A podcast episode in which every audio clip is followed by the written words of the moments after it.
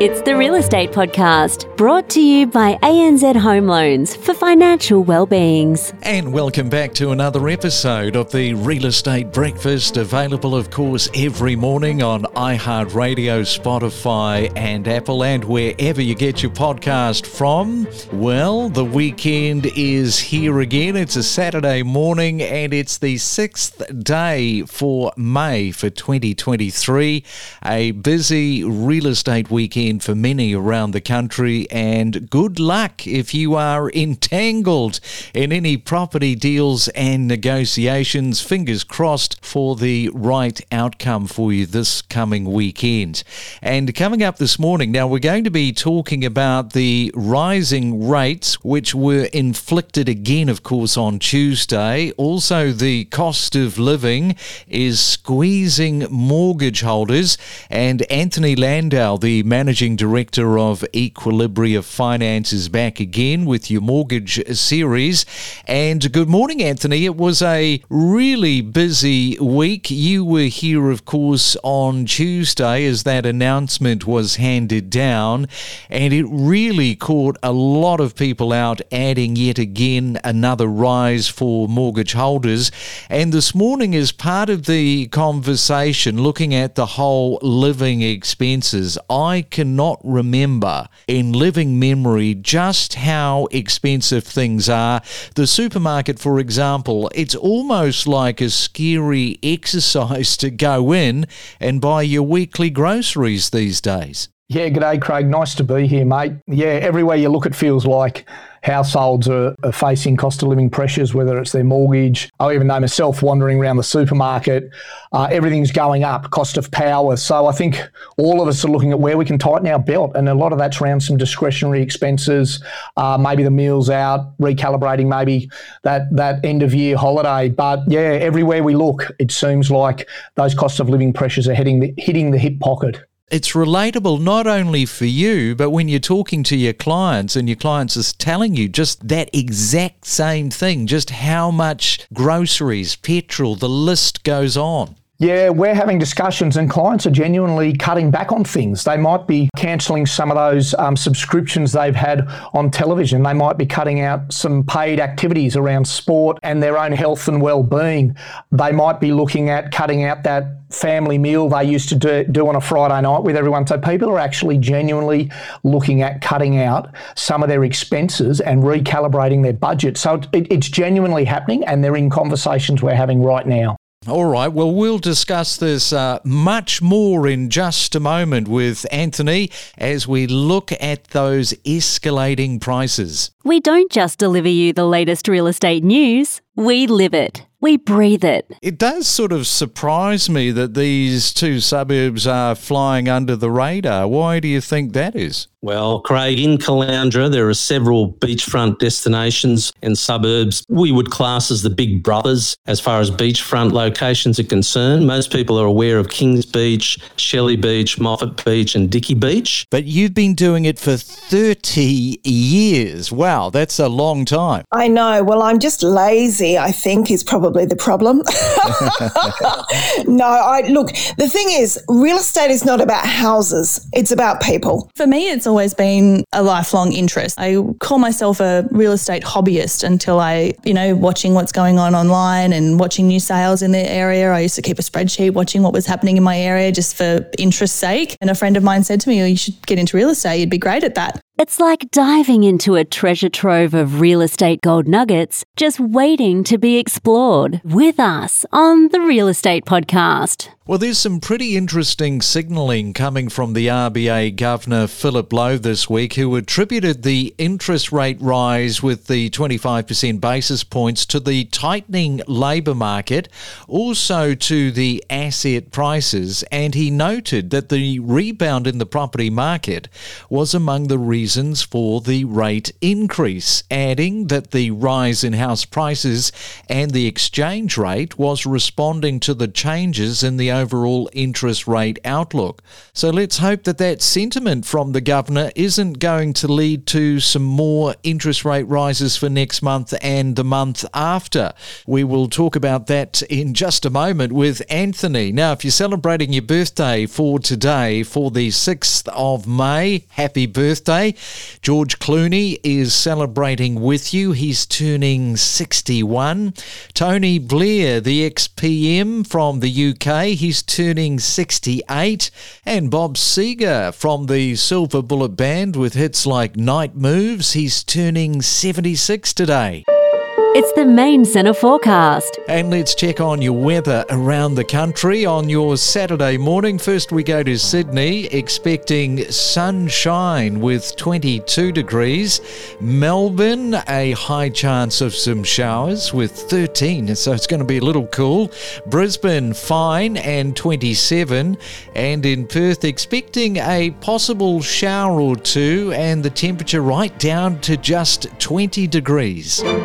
Keep updated with the latest real estate news, economist predictions, property sales, or what's trending right now. Know your property with us on the Real Estate Podcast. And this morning we are looking at rising rates, and the cost of living pressures are not only impacting existing mortgage holders but also new borrowers trying to get into the market. And here to look at all of the impact and how the borrowers can prepare for a credit application, which is so critically important. Anthony Landahl is back, the Managing Director and Mortgage Broker from Equilibria Finance.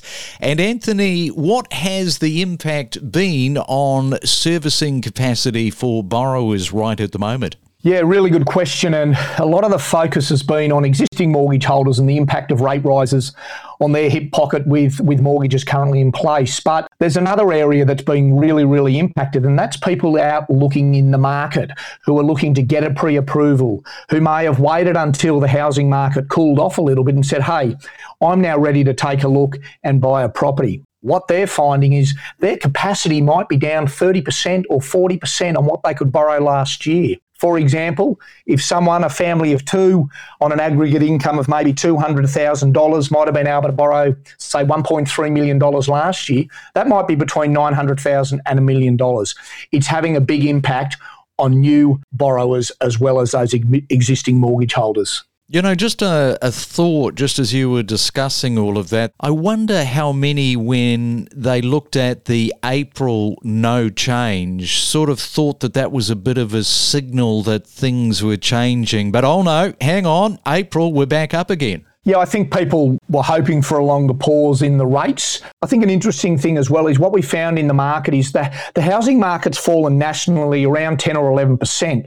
And in some areas now, the March data indicated that prices were actually going back up again. So a really big challenge for new mortgage holders is that the cost of funding has gone up a lot quicker than what the housing market has dropped. So someone trying to get a new loan now, their capacity is thirty percent down and the housing market's only dropped about ten or eleven percent. So there's a big gap in what people are able to do from twelve months ago. Things are constantly changing. So how can borrowers best prepare, and what advice are you giving those looking to apply for credit to buy a home? Great question in a difficult environment. I think initially a lot of borrowers who came to us who may have twelve months ago said, we're going to sit on the sidelines, we're going to wait until the market cools. To be frank, we're quite shocked when we'd come back and say, look, your borrowing capacity's down two or three hundred thousand dollars. The marketplace has settled a little bit. I think pe- people have recalibrated what they can borrow and maybe where they can even look.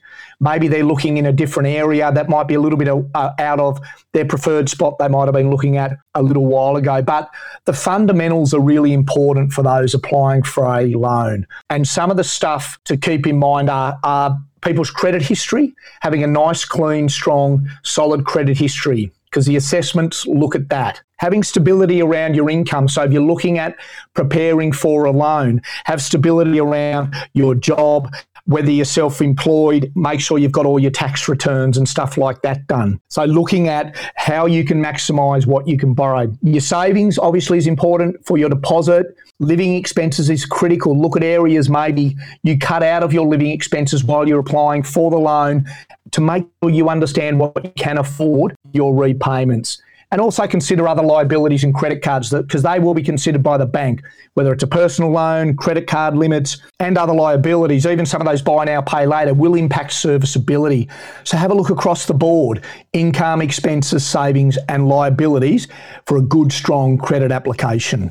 Yeah, and having a look at the, the pressures of everyday living, it's a little bit like the, the tail wagging the dog when it does come to just getting that credit right, because the tail part of it is people reaching for their credit cards to pay for those everyday living expenses. Then down the track, of course, you know, you're trying to get that great credit score, and that is really affecting. Yeah, it's, it, it is really difficult. The main thing is if people people are using credit cards or have a personal loan or something like that, make sure your repayments are on time. Make sure you're servicing that debt in a timely manner.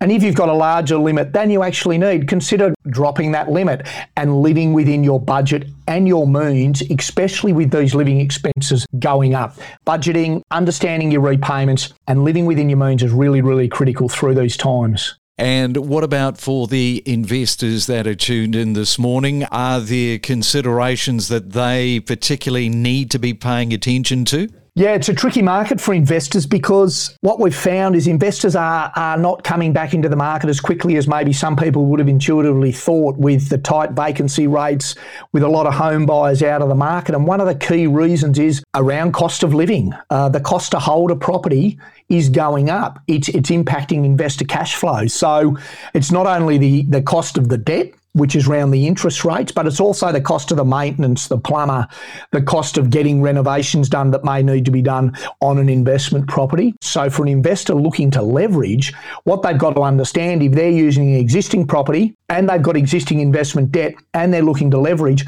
assessment rates on all of that debt might be up in and around over nine percent now. That is having a big impact on investors. So it's really understanding for the investor the cash flow and what their capacity is, because it will be impacted across both of those areas at the moment. Mm, so much to think about at the moment, and we are only in May of twenty twenty-three. Anthony, as always, great information, some great tips. Enjoy your Saturday, enjoy your weekend, and catch you back in a couple of weeks' time. Have a great weekend as well, and we'll catch up next time. We connect you to the best real estate information across Australia, the Real Estate Podcast.